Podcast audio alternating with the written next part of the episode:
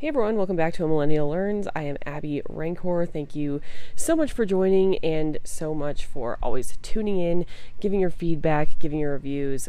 I really appreciate it. Um, as you can tell, if you have been listening to the podcast, it's a little bit late. So we're a little bit out of sync with the whole Bible study and regular episodes. Usually, if you're new here, welcome. But usually, I do Bible episodes on Thursdays and regular topics on uh, Mondays. So I'll do like a faith, history, or politics topic every Monday, and then every Thursday we go over like my Bible study section for that week. But I have been moving. Things have been pretty crazy. We finally like handed off the keys to our condo. We have no more condo. It's all sold. We're settled into my brother's place. So there was a lot of moving, settling this week. We're also trying to like get three cats to get along in this new house. My husband and I have a cat. My brother and his wife have two cats, and it's been a little tumultuous with the cats because they two of them are okay with each other and then the other two like you know my cat Mick and this other cat are pretty much fine with each other but their other cat really does not like our cat and then our cat tries to like corner the other cat and start fights. So I'm trying to like separate them and uh, manage every all of that when I'm home and working. So it's been interesting to do that and like try to figure out when and where I'm going to record my podcast and stuff like that. So we're just getting into the swing of things here. It is going well though. The house is amazing. Uh, Daniel and Isla's new house is great. So that's very exciting. But it's been a lot. So that's why my podcast has been a little bit late. We're going to try to get back on track this weekend. So hopefully I can put out a Bible study one this weekend sometime and then the regular podcast episode on Monday and then we'll be back on track. I I would just like skip a week and take a week off, but the Bible study one where it I planned it out so it's ending the last week of the year at like the year end. And so I really want to stick to that because next year I decided I want to do still the two episodes a week. And um, let me know if this if you guys like this idea or not but i want to still do the two episodes a week but instead of the thursday episode being a bible one since we've already done that this year i want to do a president every week. Since there's 46 presidents i want to go through once a week and like highlight and do a biography like a mini biography of each president. So we'll go from george washington to all the way down to biden um, you know, obviously, then we'll have like six weeks off of that because there are more weeks in the year. But that is the idea for next week uh, or for next year. Um, just a little side note. But today, I'm talking about homeschooling. And again, this is like the sleep training one where it's like, Abby, you don't have kids. Why are you talking about homeschooling already? Well, I saw this story in the news that really shook me to the core and it really spiraled me into um, researching schooling options because I would like to have a family at some point and once they're to that age, I would like to be prepared. You know, I know it's like at least 5 years in advance, but I would like to be prepared and know what I think about certain school options, school systems, what we can do when we are there. Um, but let me recap the story because this was so crazy. Um, so I guess my assumption was that public schools are becoming a lot more liberal and a lot more like teaching inappropriate or not age appropriate things to kids. I've heard a lot of stories about that with public schools, and that made me think like, okay, we should probably plan in our fin like in our finances to try to send our kids to either a charter school or a private school or something like that cuz I think public schools are really going far left now, at least a lot of them. Maybe not out in like the rural parts, like out in Elizabeth, I, I think it might not be an issue. But at least like in very densely populated public schools, they're starting to get quite left. And so, you know, though I've heard those stories for a while, but the the story that really kind of made me rethink this is I heard of this school that was a private Christian school in New York. And they hired this health teacher without really, I guess they didn't check her credentials or like what she was teaching. And I'm not sure if it was a full year long health teacher or if it was just like for this workshop. But basically, she gave this workshop presentation to kids that were anywhere from between the ages of like 7 and 14, something like that. But I know the lower age was 7. And in that she talked about like pleasuring yourself, porn search terms. She talked very graphic detail about sex. Like it wasn't just sex ed where like here's some logistics about how sex works.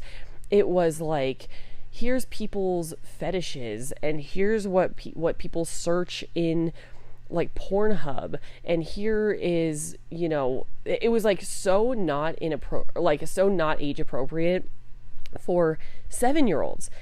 And these parents didn't know that their kids were being taught this. The school board it didn't even sound like they didn't even know like that the kids were being taught this. And then once parents found out and they like brought it to the school board, basically all the school board could do is say like, "Oh, sorry." But the kids had already learned it and they're 7 years old and they're learning all of these things that they should not be learning at that age. So, that's just an example, but you know, I I bet it's not an isolated incident. It doesn't seem like it. I, there's more and more of these schools that these stories come out where they're learning just such inappropriate things. Like you do not need to know that there are people confused about their gender at the age of five. You don't need to know about sexuality at five. You can say like a very age appropriate basic conversation about what it like where hey where do babies come from? Oh and mom and dad love each other you know that kind of thing. But we don't need to be teaching like 6 year olds graphic porn terms and details of sex like they do not need to know that. There's also a lot of public schools that are coming out with like this transgender agenda like it's now kind of it seems almost a trend with like middle school high school girls especially to be coming out as transgender because they're starting this narrative super super young that like you might be a woman. Like you don't know if you're a man or a woman. You don't know who you're attracted to. Like uh, did you play with a barbie doll once as a boy? Then you might be transgender and they're like pushing this agenda on little kids.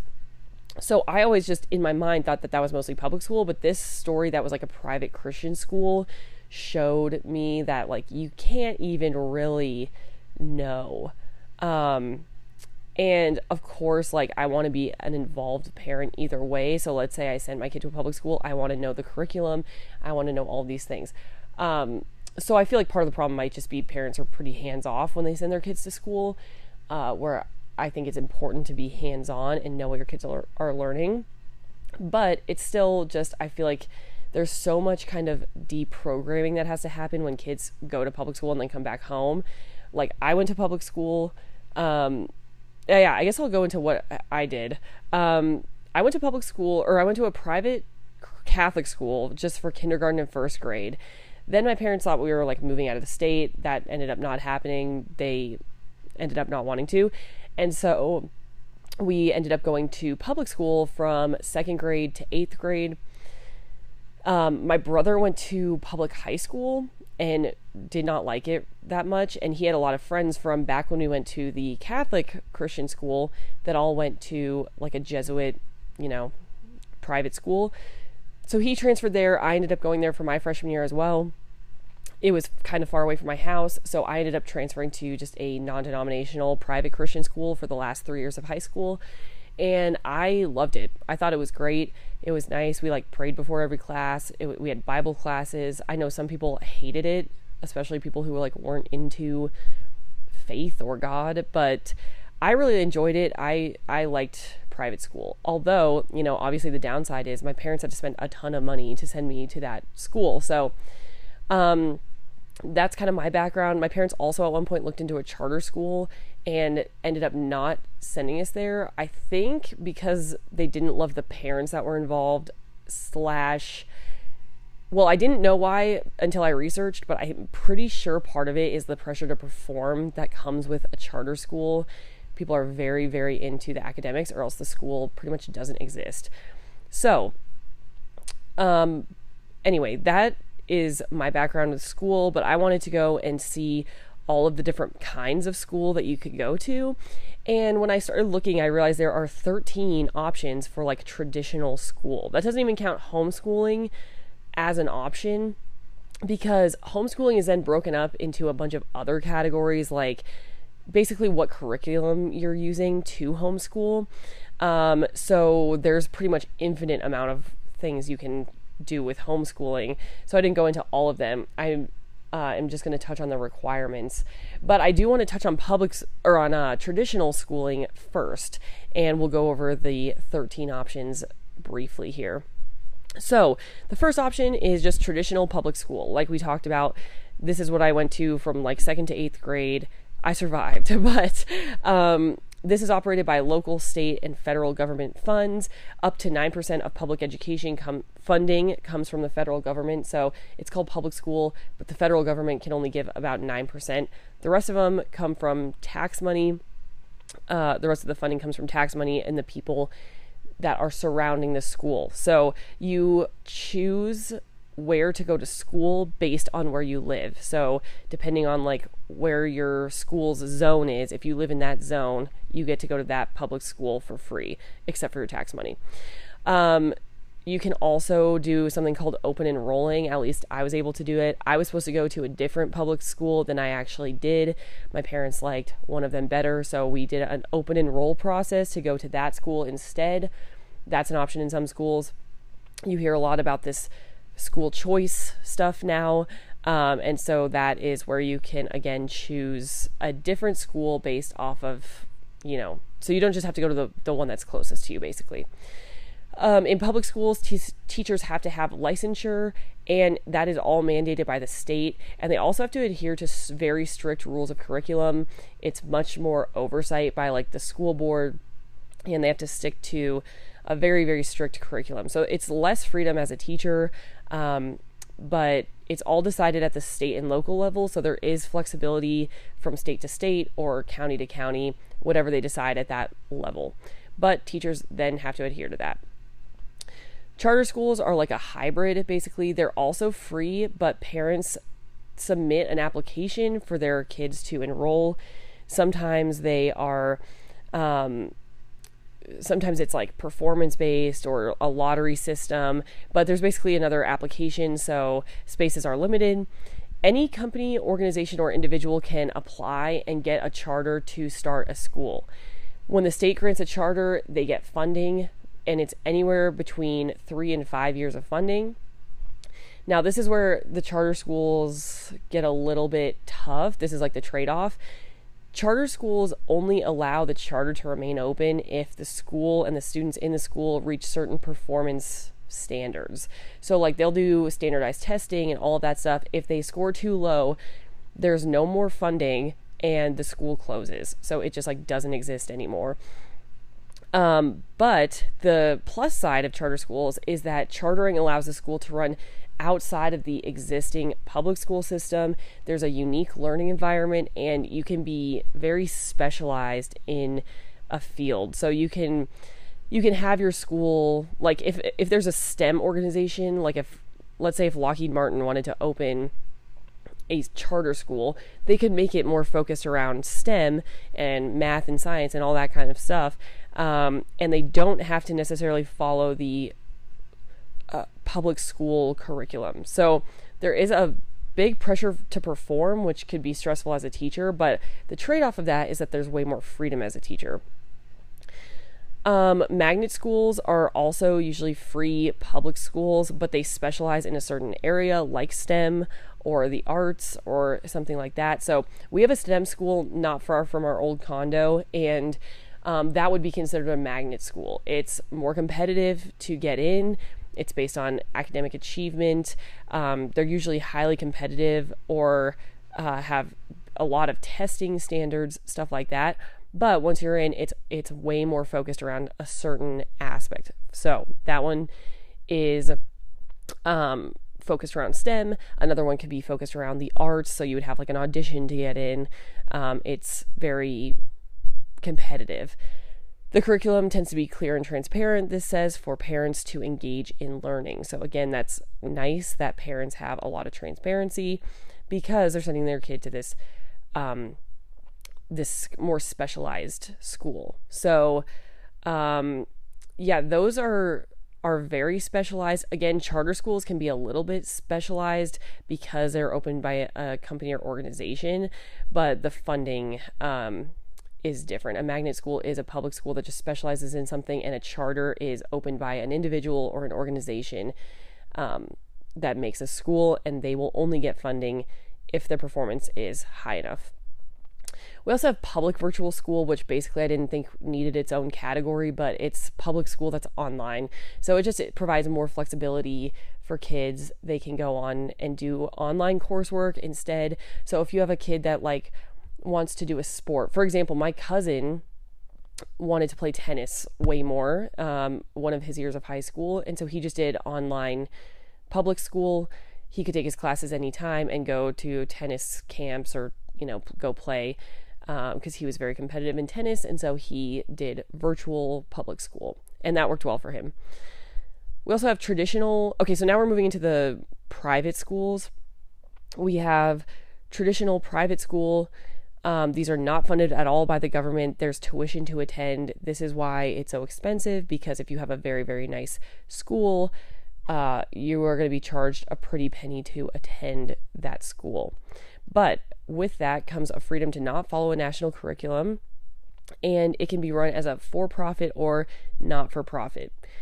This is just a regular, I guess I technically didn't attend just a traditional private school because mine was a religious school, which is a different category within private schools. So I guess a traditional private school would just be no religious affiliation, there's tuition, and you can kind of do whatever you want.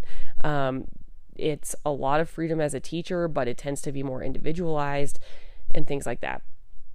We also have boarding schools. A boarding school is technically another private school option. There is, you know, tuition, which is typically way more because also food and lodging are offered to students and most people have most boarding schools force their students to live there throughout the whole school year um, but that is kind of the purpose of the boarding school is to go beyond academics. So it's not just school. They then, you know, provide things like sports and after school activities and extracurriculars. It gives people an opportunity to go somewhere else for school, have boarding, and be able to get really into their extracurriculars. Um, I would not want to send my kids to boarding school. That is just me. I think I want to be pretty involved in my kids' school and schooling life. And this is like the ultimate the ultimate way to not be involved is to send your kids to a, a, boarding school. I'm sure there's ways to like know the curriculum, talk to your kids a bunch, all of that, but I just I would not probably want to send my kids to a boarding school, but we shall see. Um, the next one is language immersion school. This is basically the private version of a language immersion magnet school. So you just like the name suggests, are immersed in another language. This can be a total immersion, a partial immersion where you have like some classes in another language, or a two way immersion, which I thought was interesting. So the school contains, like, admits both, uh, they admit students that speak multiple languages, basically. So let's say it's an English and Chinese two way immersion school.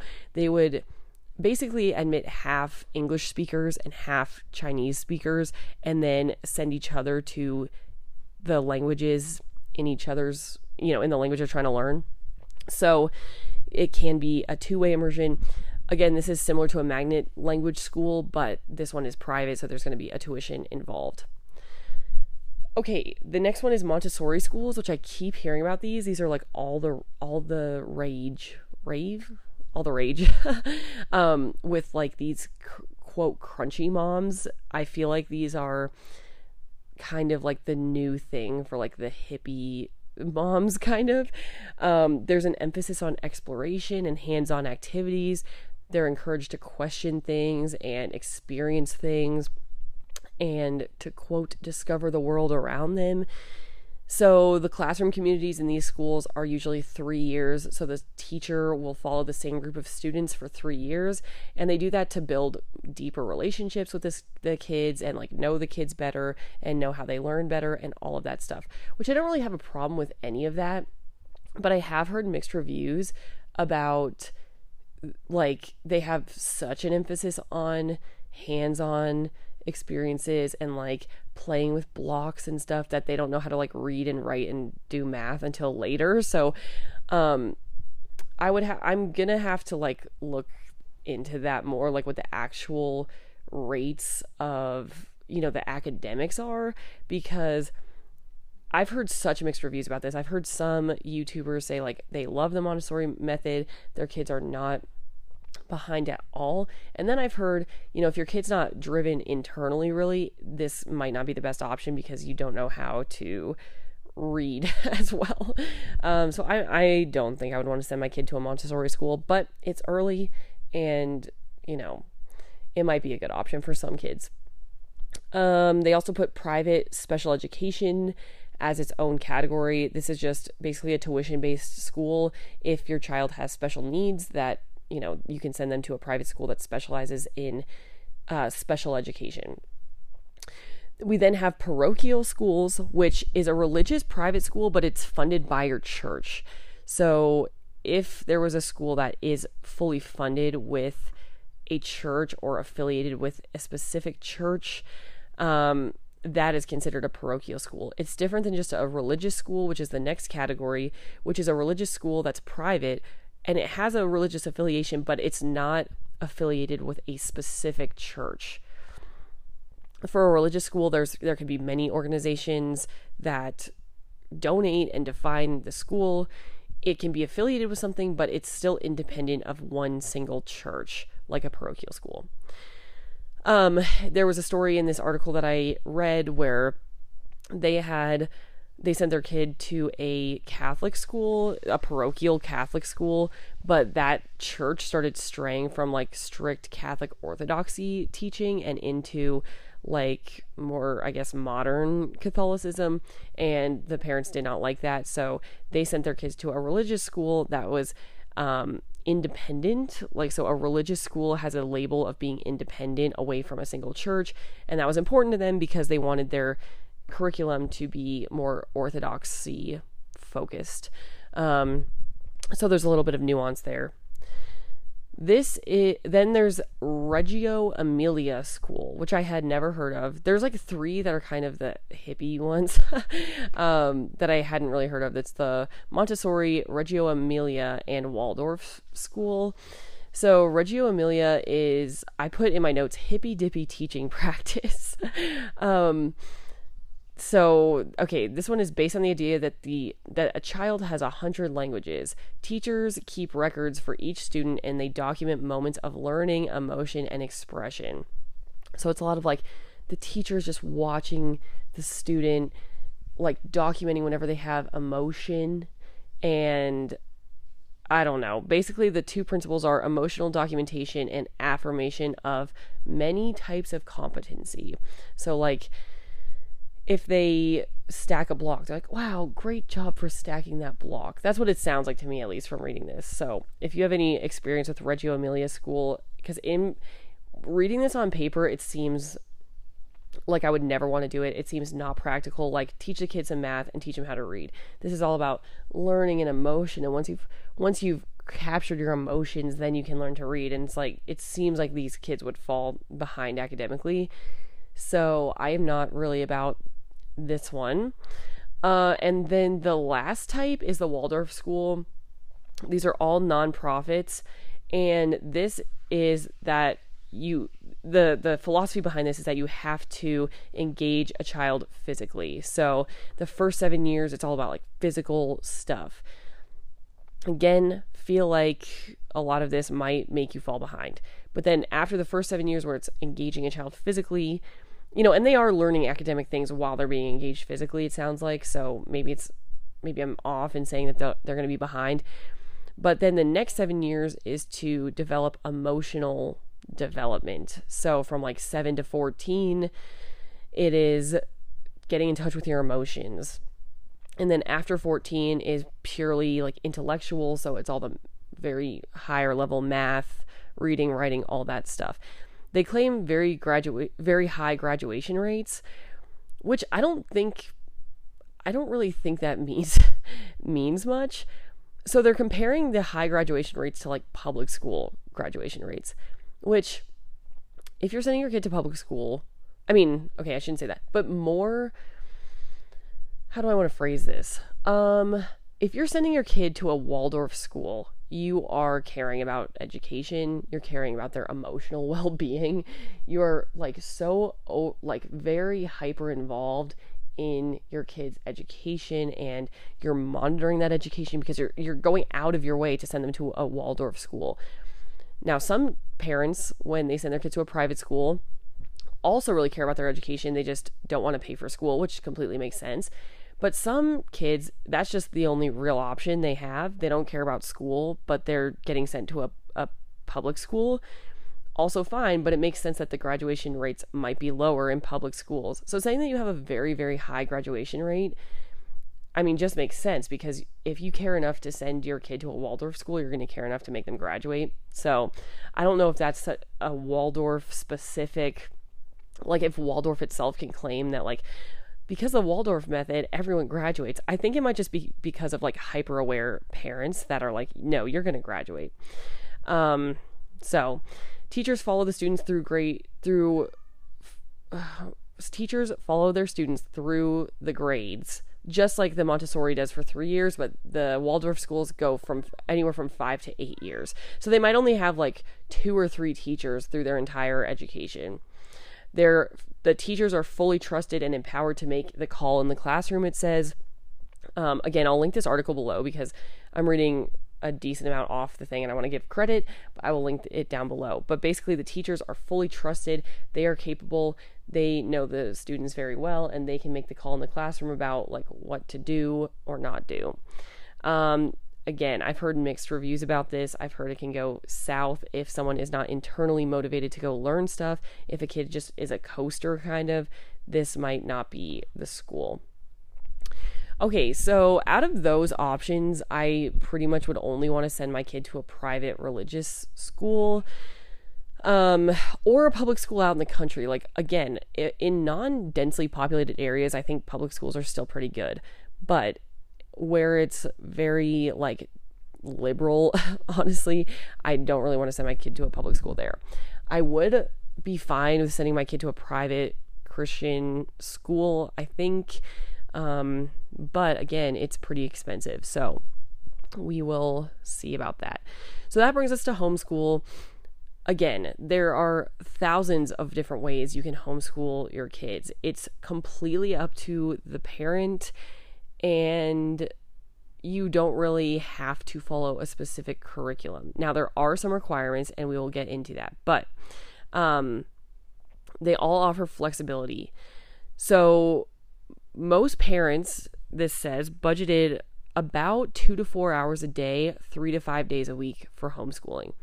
So, it gives your kids a lot more flexibility with work, I mean, with their schoolwork, and then like they can go do things in the day instead of being at school for like seven to eight hours as you would in public school.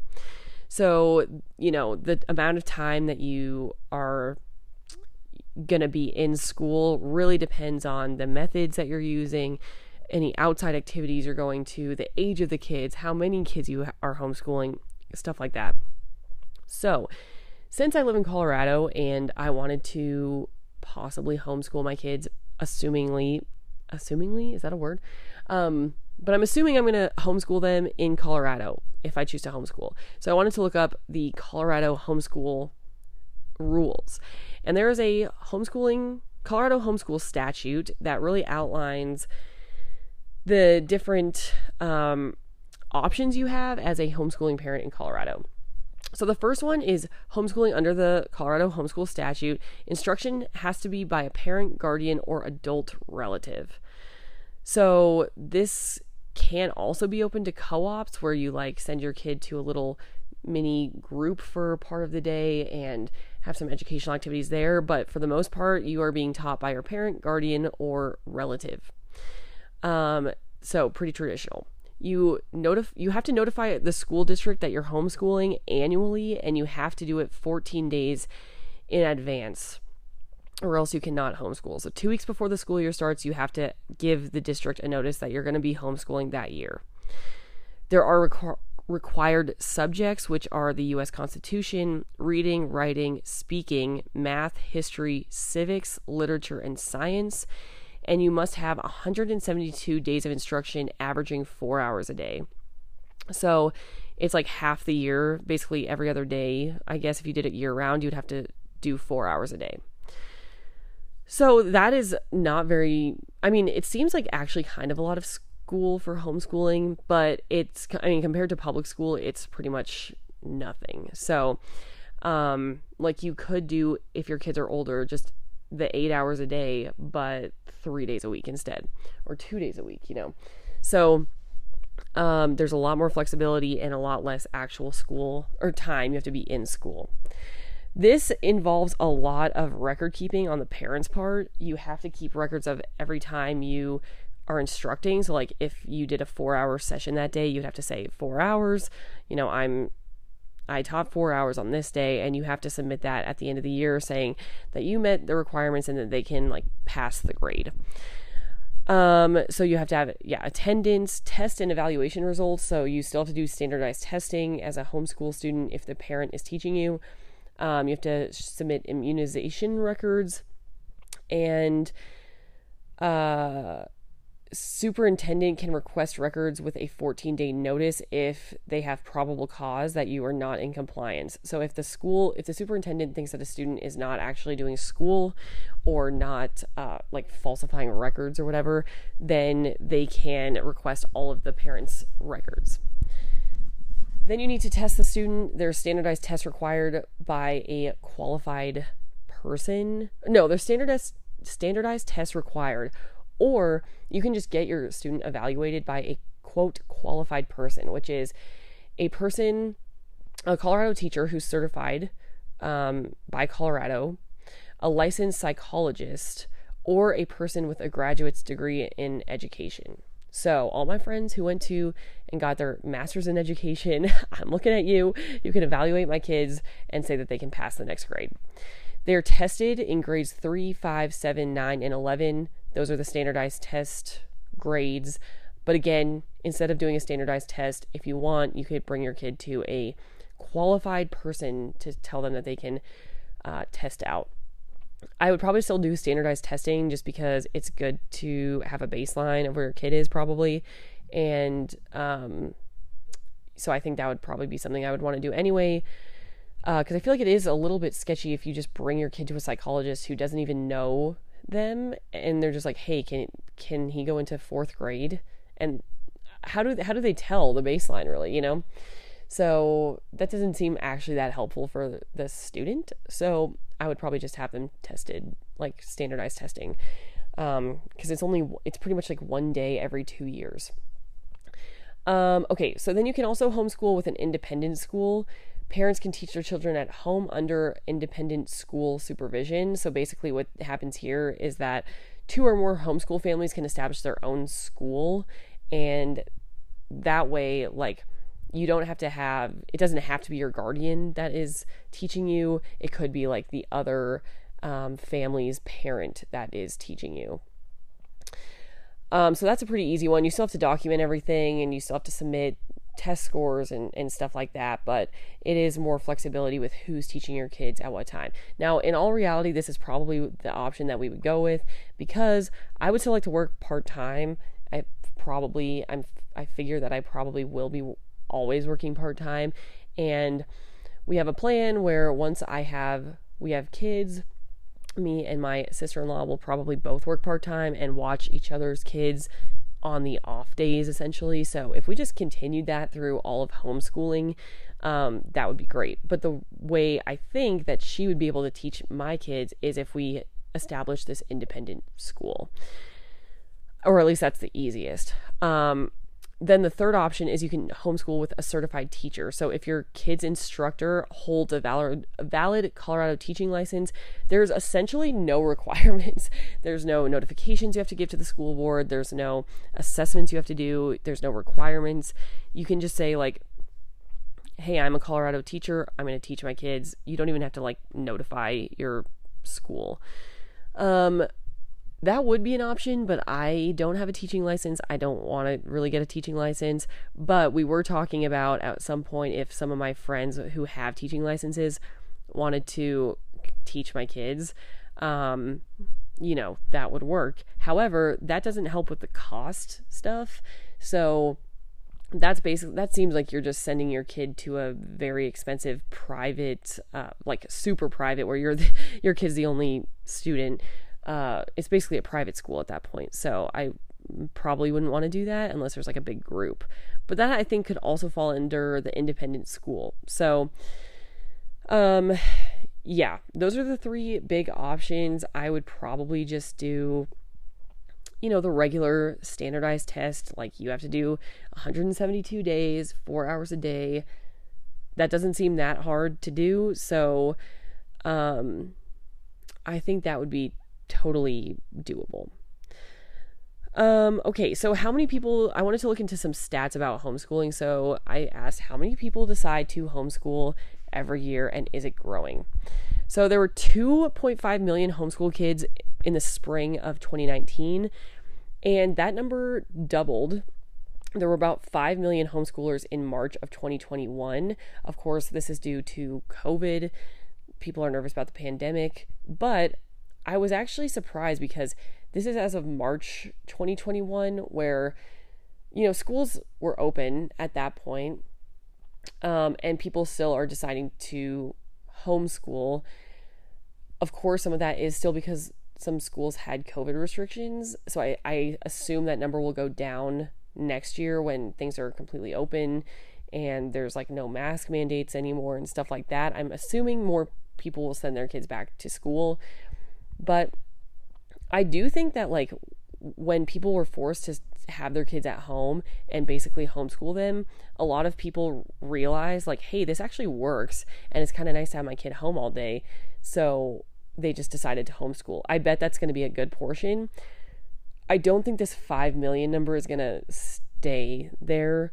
Uh, I think it'll go down a little bit, but I think it's still going to raise from 2019. Um, there are a wide variety of people who homeschool. There's a 60 40 split of white and non white homeschoolers, basically. So um, there's lots people from all different backgrounds decide to homeschool. Uh, okay, this was interesting too. Taxpayers spend an average of $14,270 per student annually in public schools. So obviously, you, you know, each taxpayer is not paying 14,000, but if you do the math, the amount of money that a school gets divided by the students, it's about $14,000 a year. Homeschoolers spend an average of $600 a year on their homeschoolers. So it's very inexpensive. However, in order to homeschool, someone has to be home to school them. so, uh, like, if I did that even half time, I'd be losing out on half time of an engineering salary. So, it is expensive if you look at it that way. Like you're not getting paid for your entire job. Um, you're only getting paid half time. So you are losing out on that money. But there's not really a lot of additional cost to homeschoolers. There's like some workbooks or maybe a curriculum online, things like that, but it is not super expensive. So then I wanted to look at why some people homeschool. Like what are the reasons a lot of people are homeschooling? And they basically I saw found this article that does the big, I think it's seven categories of why most people homeschool. Homeschool. First of all, you can customize the curriculum. Like we talked about, there's a lot of freedom in homeschooling. You can pretty much teach whatever you want as long as you have like the state required classes in there. But let's say you know you have to do history. Well, you're going to have to hit some baseline history knowledge. But if your kid really really loves learning about Thomas Edison or like Benjamin Franklin. You can really dive into that specific thing where in public schools, not everyone's going to want to dive into learning about Benjamin Franklin, you know? So it's a lot of flexibility. As long as you hit this, the standard things, the standardized tests, you can really tailor the curriculum to your child's interests, which I think is great. Um, second is you can accomplish more and move at your own pace. A lot of homeschoolers graduate early or are way ahead of their class in at least one area that they really enjoy. You can go as fast or as slow as you want. So if you're struggling with an area, you can spend more time there. If you're excelling, you can go quickly.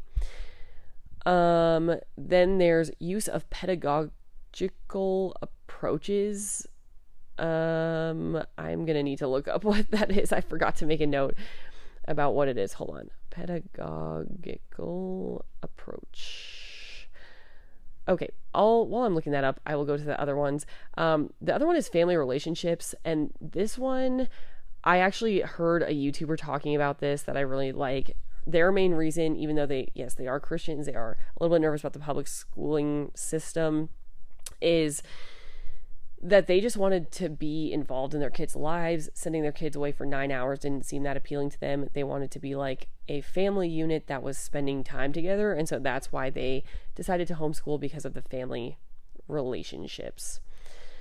Um, okay, so this is saying what does pedagogical approach mean?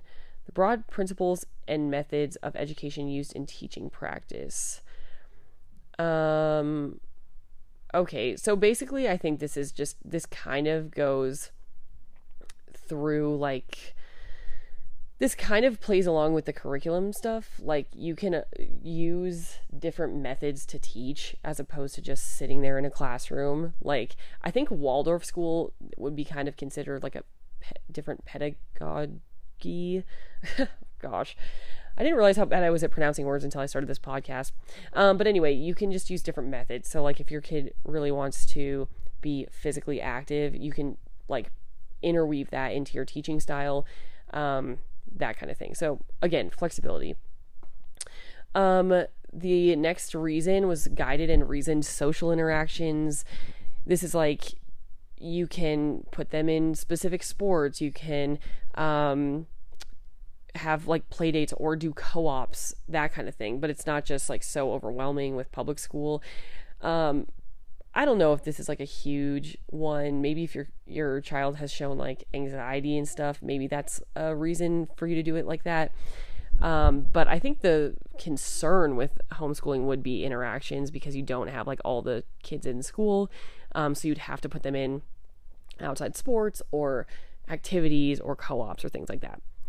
Uh, the sixth one is a safer environment. Again, I don't love that as a reason to homeschool because I feel like if you're over, like, if you make the world a bubble for your kids, it's not going to do it's not going to do great things in the long term if they can't deal with like a little bit of danger or a little bit of, you know, nervousness. I don't know.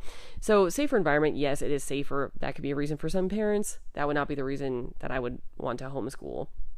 Um, because that the underlying root then is kind of fear based um and not wanting to put your kid in any sort of danger which you could argue that like it's fear based with the curriculum in public school is the reason I'm doing it but I don't know I think it's a little bit different. I don't think physical safer environment is going to be a great reason to homeschool but it's up to each parent so if that's what's really important to them they can homeschool uh, and then the last one is teach a particular set of values, beliefs, or worldview. I guess that's kind of the motivation behind me, behind mine is like, I want my kids to learn a Bible class. I want my kids to learn, like, about gender and sex from a Christian perspective. I'm sure there's ways to do that in public school, but the the main public school curriculum is not going to say anything about God unless they're teaching you a full religion class and they teach that all gods are the same. They teach that Allah is the same as God. Like and I I mean, you know, we all survive. like all of my family got taught that in public school and we all survived and know that that is not true. Um but still, so it would it's just easier I think if they get that foundation from a or that education from a biblical perspective. Okay, so then I looked into how homeschool kids do on average and looked up some stats. Um, home educated score tend to score 15 to 30 percentile points above public school. Uh, 78% of peer reviewed studies have shown that homeschool students outperform public school students. Again, if you're homeschooling, you're pretty involved and really invested in your child's education, and some public school um, students are not super invested in education. So, again, I don't know how much weight that holds, but it stands to reason if you're like really invested in your homeschool kids' education that they are going to do pretty well uh, on average. Um, okay, homeschool students score above average on achievement tests, and they are above average on SAT and ACT. They tend to be. So that's all good things. Um, again, pros to homeschooling the flexibility is huge.